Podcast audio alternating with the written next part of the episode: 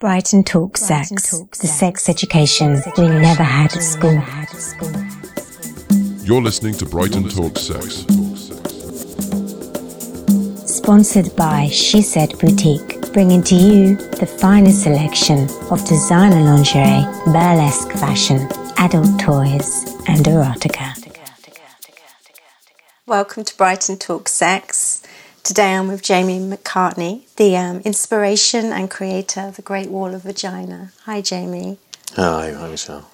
I'd like you to share with us the very beginning, that moment when the inspiration came to you to create the Great Wall of Vagina, if, if that's how it started.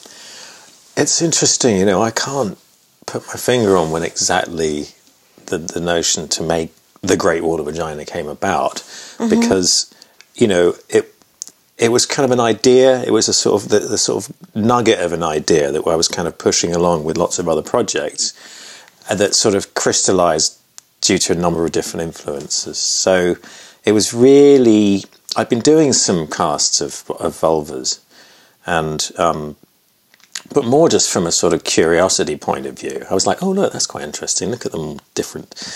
Um, I didn't really see a purpose for that. It mm-hmm. was more just, you know.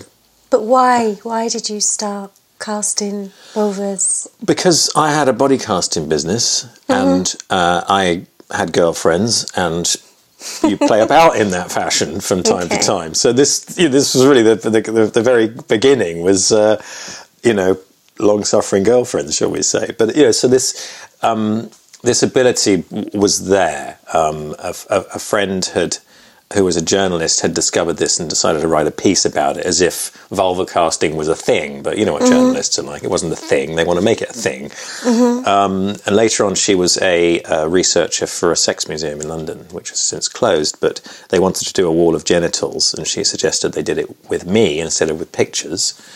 And so we, I created this wall of genitals uh, which was men and women together, um, which was called The Spice of Life. And it was while I was casting women for that that I um, became aware how anxious women are about, or some women are about their genitals. And for me, this was totally new information. And they'd say things like, I wish mine looked like that one when they were looking at the cast of the other women. And I'd go, why? Mm-hmm. What's wrong with your one? And they'd be like, well, look at this one. It's so neat. It hasn't got any frilly bits or whatever. And I'd be like, well, that's a good thing. I mean, you know, for a man who actually quite quite likes um, a, a, a, vulva, a vagina, labia, all the bits, mm. um, you know, I didn't see that that minimising them was particularly helpful.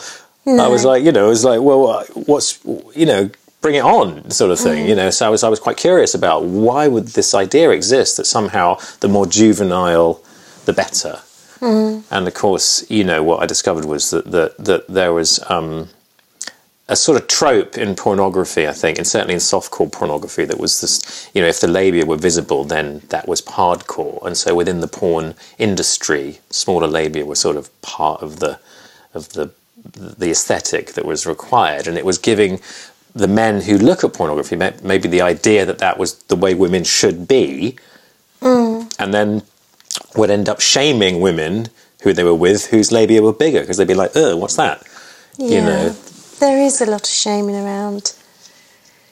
You know, vulvas and the perfect porn pussy. Let's say. Um, there it's, is. It's incredible, and and even the cosmetic surgery that is now on the market that supports that.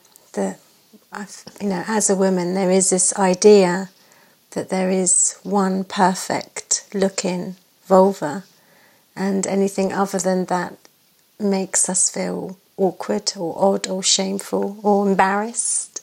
Yeah, absolutely. Um, I hear you. You know, and it's interesting from a man's perspective, mm. or from this man's perspective, which is, I guess, is the only one I can really speak from, is that you know uh, there is no single aesthetic of you know. I'm like, I, I, there's I've never seen one I hadn't like.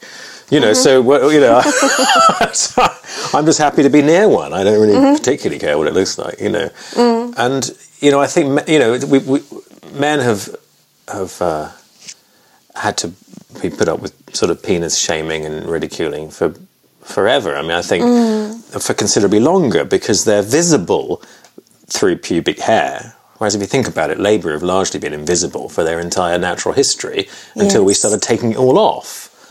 So suddenly women are exposing their labia, if you like, shall we say, for the first time in history. Well, this isn't true. I mean, shaving has gone on, but you know, generally, it's become a trend in the last, say, twenty years. Um, and so, for the f- women who are exposing their labia, they're becoming much more visible. And here's a fantastic way to to shame them, to make them think they've got a problem that needs fixing. So there's a whole industry out there based on making women feel defective, so they can be sold a fantastic fix. And that's not just surgery. I mean, there's makeup are doing it. You know, there's uh, ev- just about every industry on uh, uh, um, which focuses on women is about making them feel like they need this to be attractive. Yes. So they're playing into people's insecurities, fashion, you know, all of these these things are really. But the more extreme, when you're actually seeking surgery to make yourself attractive, to me that mm. is actually means that there's actually something a bit wrong going on in our society, Yes. and that that's what sort of upsets me. And I've been a sort of socio-political artist for a long time. I used to work on a peace boat when I was very young, and I discovered the the power of direct action. And then when I brought that mm. into my artwork, I realised that art can have a direct action as well. So art as a so- tool for social change is part of what I do. Mm-hmm. So discovering this anxiety women have really got my attention. And mm-hmm. that was, if you like, was the in- was the, the inception of the Great Wall of Vagina. I was like, well, I cast my penis in this wall of genitals and cast eight, 17 other men and was able to compare my penis for the first time.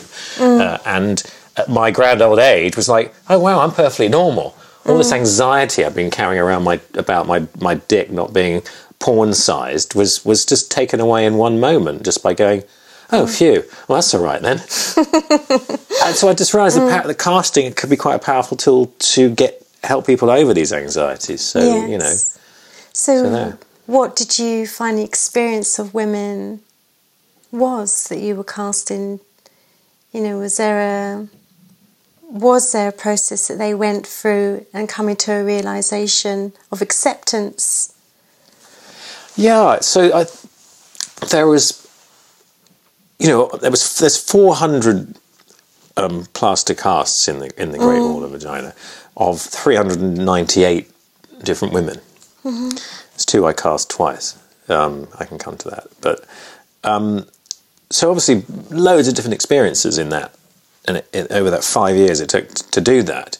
Now Thanks, but they all had a different story. they all had a different story, and that's what was really interesting for me. And what a privilege for me to spend five years of my life discussing with women really quite intimate stuff. That because there's just no bullshit when you're lying there with your legs apart in front of a complete stranger, um, and just sort of really getting down to to to um, to cases and just sort of having those really honest discussions. And for a lot of women, this was sort of part a sort of therapeutic thing for them to help them get over some anxiety that they've got. They felt this would be helpful, mm-hmm. and very often it was to get over some pretty serious things as well. So it may not have been general anxiety; it might have been all sorts of stuff. Some women were coming saying, "I came because I wanted to claim my."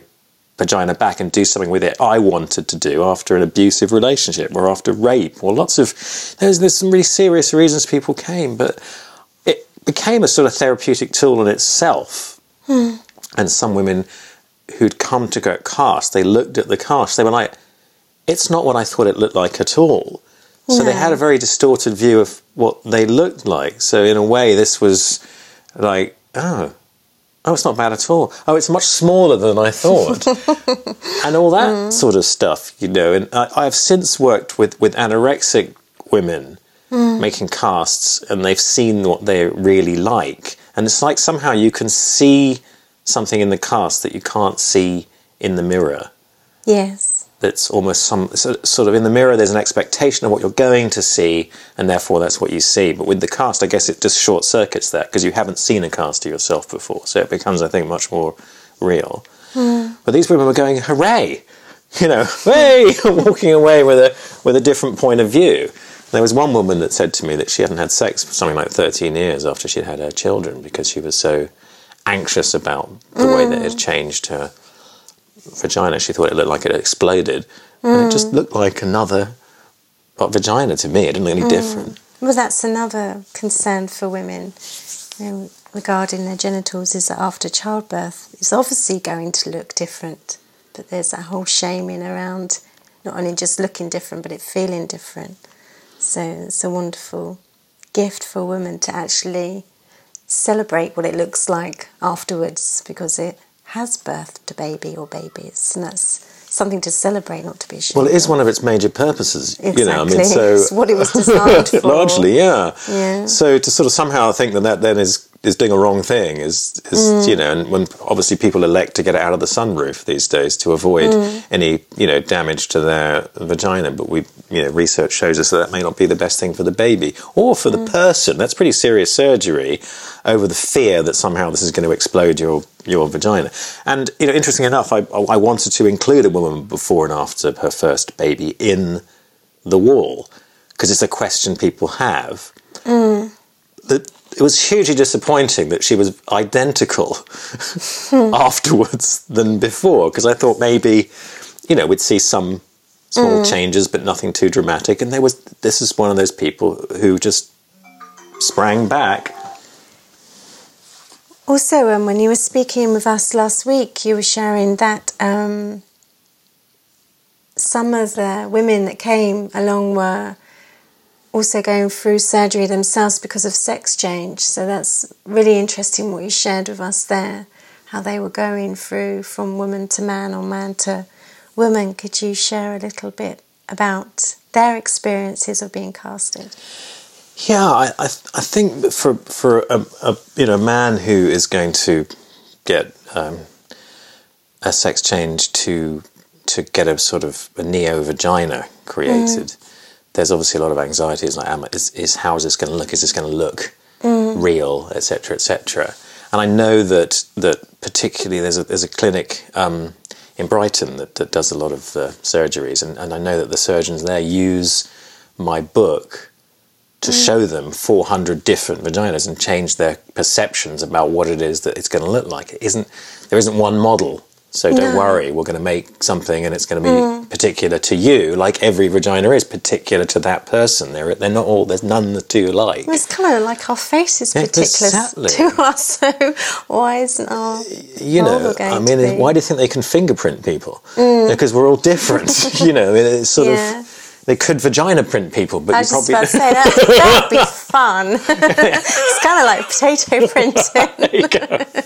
Actually, I did try that. Did you? When, yeah, yeah. When, we, when I was thinking about how to do the Great Wall of Vagina, sort of poster paint and paper was one version. I Quite fancy that idea. Yeah, yeah. It was kind. Mm. of it was fun, but it because it could have democratized it in that anyone could have done it at home and then sent me the results. Mm. And I also thought about photographs, but that's too pornographic. I tried scanning, you know, using a document scanner. You know, you've seen my other work. Uh, but that just seemed too dangerous, getting people to sit on two millimeters of glass and expect that to go well. Yeah. Plus, it's quite hard to squat on a scanner, believe it or not. I've tried it; it's not very nice. Uh, so the casting became the, the, the, the, tool in the end. I mean, I have a body casting business, so that was always on the menu. But um, it- I'm very glad I did in the end because there's something about casting. It's accurate and it's to scale. You know exactly. It's the size, and I think that's quite important because from a photograph you can't really tell scale. You know. So- There was something very valuable you said as well about um, a photograph. There's something, I can't remember quite what it was, but when there's a photograph, it's flesh coloured. Um, and it wasn't just about the pornography side, it was about people's experiences, whereas the cast um, is Well- not colour. Yeah. So removing the the color gets rid of any issues of race for a start. Yeah. So you know, it meant that had, had there wasn't there weren't very many women of color in the Great Wall of Vagina, partly because we live in Brighton and the demographic mm. is just very white here, isn't it? Um, so it would have kind of said this is what black women look like, and that would have been ridiculous. It's a tiny mm. survey. So by removing race and that issue, I think that was really really important. So it's mm. just we're just looking at the architecture of the of the vulva. But we were talking about trans people and that how, and it was I think for the for everyone that came either during their their their process of the transitioning or, or subsequent to, it was a really interesting process for them to really see, you know how they looked. Um, and this was also true of a couple of women who'd had some serious vulva surgeries. There were two women that had think, something called a radical vulvectomy because they'd had vulval cancer, and they were, you know, it's quite a lot of your vulva is removed and your sort of anus, and it's very the whole thing is quite exposing. Take away the the color and the fact that that that that surgery is still quite livid from from the surgery, so it's still quite Yes. red, and it's slowly going back to a more natural color. But you take that mm. away, and you just have the cast of it, and it just looks just like everybody else. And for mm. both those women, it was a really significant experience to be able to experience their their casts and to see that they're actually just completely normal looking down there. And, and I, I think that was, you know, as we said, there are many stories, but those were two very, very therapeutic results for the people that came to get cast. And then obviously for people, other people who've had that can see these casts in the Great Wall of Vagina and experience the same thing. That's what's great about it. It's like it transmits that to other people as well who have a similar experience. I was just about to share that. I remember um, you know, visiting for the first time and just the effect that had on me as someone who, you know, my vagina was not part of your wall, but it still had a very effect on me that I will remember throughout my lifetime. And I've spoken to others about it. Just has that that power behind it to transform how we view ourselves as a woman, how we view our body as a woman, and and to support acceptance because it was a real wow. They are all so different, and this huge thing for me of realizing that not one was more beautiful than the other. It wasn't a comparison thing. It was all like they were so unique and individual, and in that there was a there was a beauty, and and that's what I really came away with. That's really interesting to hear, and it's really gladdening to hear the, uh, the experience mm. of you know someone seeing it as a you know someone who didn't contribute, but just a viewer of it. And I I've come to understand that it has it, it is very successful in what it mm. set out to do. You know, I just think it's not the first. I'm not the first person that ever made a cast of a vulva.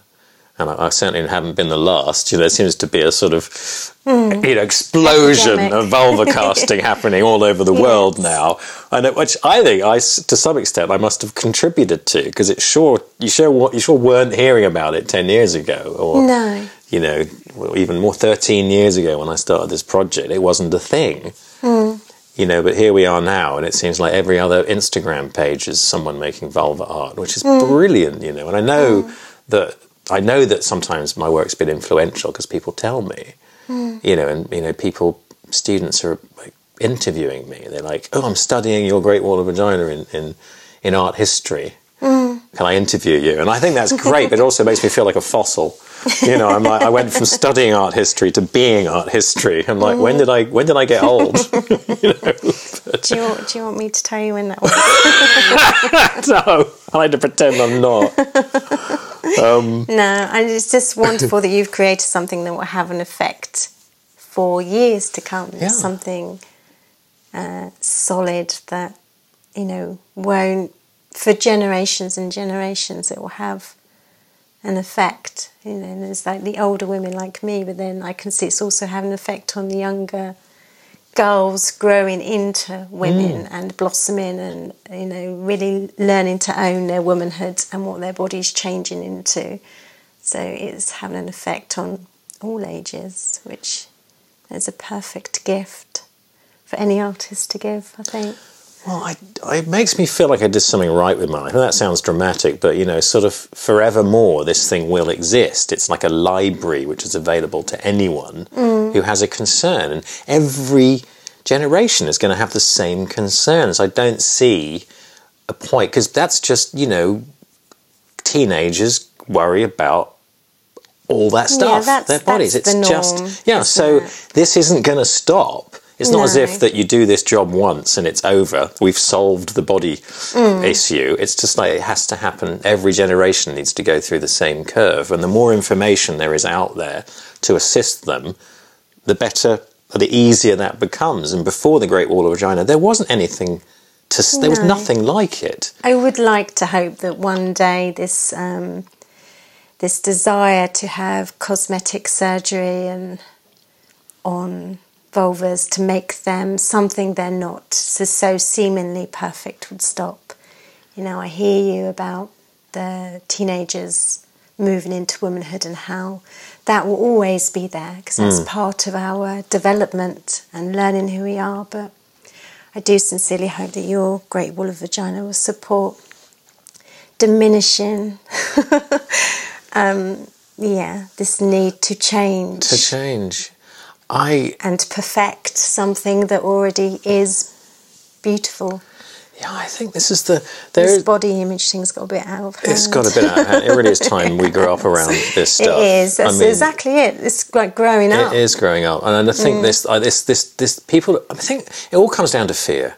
Most Mm. people's weird behaviour comes around anxieties around something, and it's the fear of not being loved or not being accepted or being shamed. Or all that stuff feeds Mm. into people's fears, and then that means their their difference, their uniqueness, makes them uh, gives them anxiety rather than giving them a source of pleasure. I mean, the fact that basically that kind of desire for homogeny, to look the same, is basically out of fear of not being comfortable with the way you look. And I think the society can we can do something about that within our society. And I I do think this kind of um, trend towards you know beauty over over brains is something that will reverse. And I think, to be honest, I think it in, in some places it already is. Yeah. Because you know these impossible models of beauty that are only achievable from going under the knife are is so insane that it's kind of it's got so grotesque that I think mm. there will be a, a backlash against it, and people will think, well, you know what? I'd rather spend my money on something else, and screw mm. you if you don't like the way I look. And I think mm. that's that's the way we should all be thinking. Screw you if you don't like the way I I look. just, I just think beauty isn't something what it looks like. It's actually someone who is comfortable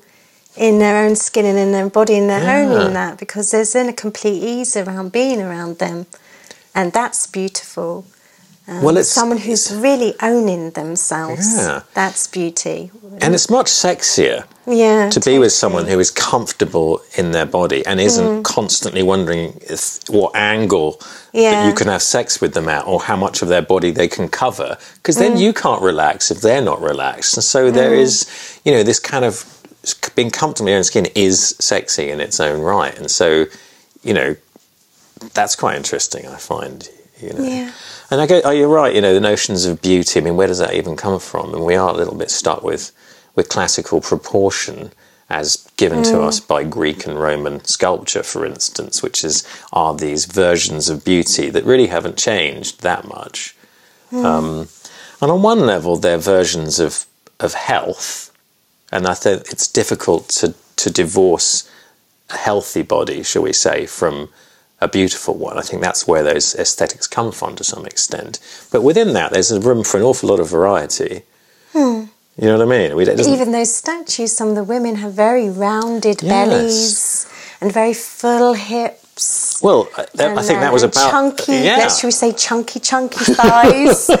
they're not. it they're doesn't not mean they weren't healthy. with- yeah, No, but they're Yeah. not sticks with they're not, tits. They're like not sticks with tits, and you know, which is fine if you're naturally sticks with tits. There's nothing wrong with that either. this is the thing. We don't want to sort of say somehow there's something wrong with that. No. but there has to be a view that there are more vo- more models of beauty than just just The just one. one. Yeah. The- I mean, I just laugh when I look at people with their lips full of stuff or inflated looking like a fish. I just think, what have you Mm. done? How do you think that's attractive? I would rather kiss my dad than those Mm. balloon lips that you've created. Just to me, they look grotesque. Anything that moves further away from the natural, Natural. body, to me, is getting less and less attractive. Can you imagine if trees and birds were doing all these things to change the way they look. That's just craziness. That's a very strange image. Uh, that is very weird.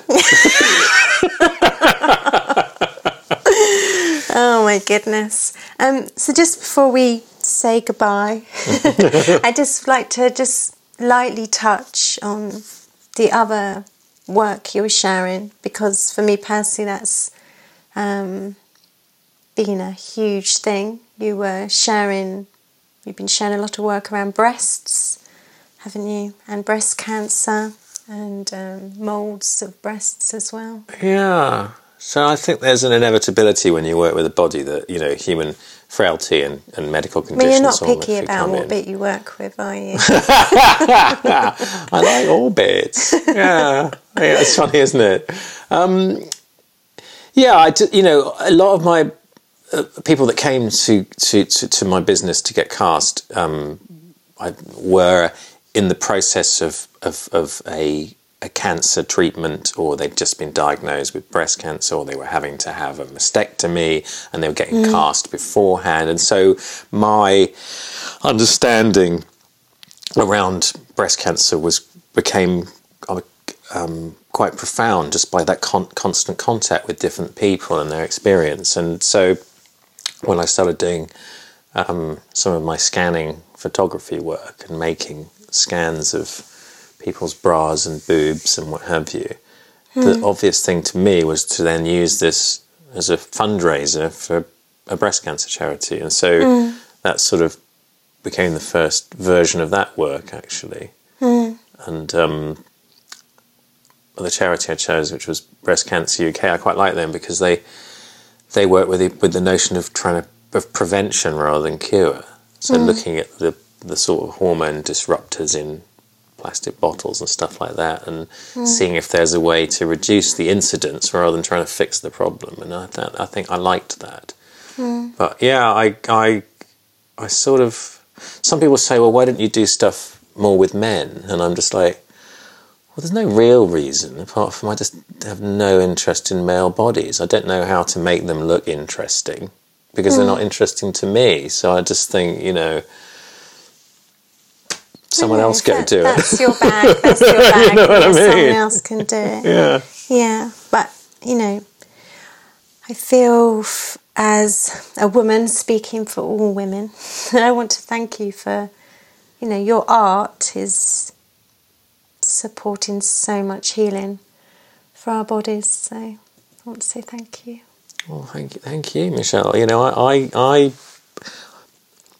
I, I've been been asked to be on the advisory board of the Vagina Museum, mm-hmm. which is a museum which they're hoping to build in London, and the, the, the I'm the only male on this board mm-hmm. is really significant to me, and it makes me feel like I've, I've been accepted as doing something good and helpful towards women, and that I'm I'm just it's just I don't know why, but I just feel that's a really good thing to sort of somehow, mm. as a male, to show that as a model of maleness. It doesn't mm. have, you know, you, Well, you can be an you advocate for women, you know. So. Yeah, I said to you before that, you know, I think it's important for women to hear a man's perspective because we can discuss it within each other, but really, when we're growing up from young girls into women, there is a concern about what boys like and what men like.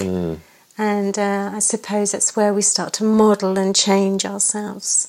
So to actually hear a male voice saying, you know, I did this great wall of vaginas, and every single one of them I enjoyed, and every single one of them was a beauty to me. It, it- you know, that's that's a wonderful message for women to be receiving from a male perspective, because it helps us to see that actually what we are thinking men are thinking is really not what men are thinking. That's, that's probably true. We know, and you know, I always say, And you men know, say that as well. You Yeah. know, you know, when we're being anxious or cautious about our bodies during a sexual act, for example, it's like they can't see the cellulite, or they can't. They're not. They're not bothered. we're not looking. No. And you know, I say to people that you know, if you're if you're if anyone's ever giving you shame around your genitals, I just say, don't change your parts, change, your partner. Change your partner. partner. Yeah. Okay. So yeah, I think that's the perfect place to say thank you, Jamie. Thanks, Michelle. You have been listening to Brighton Talk Sex. Audio hosted by Michelle Roberton. For more information, please visit Brighton Talk Sex.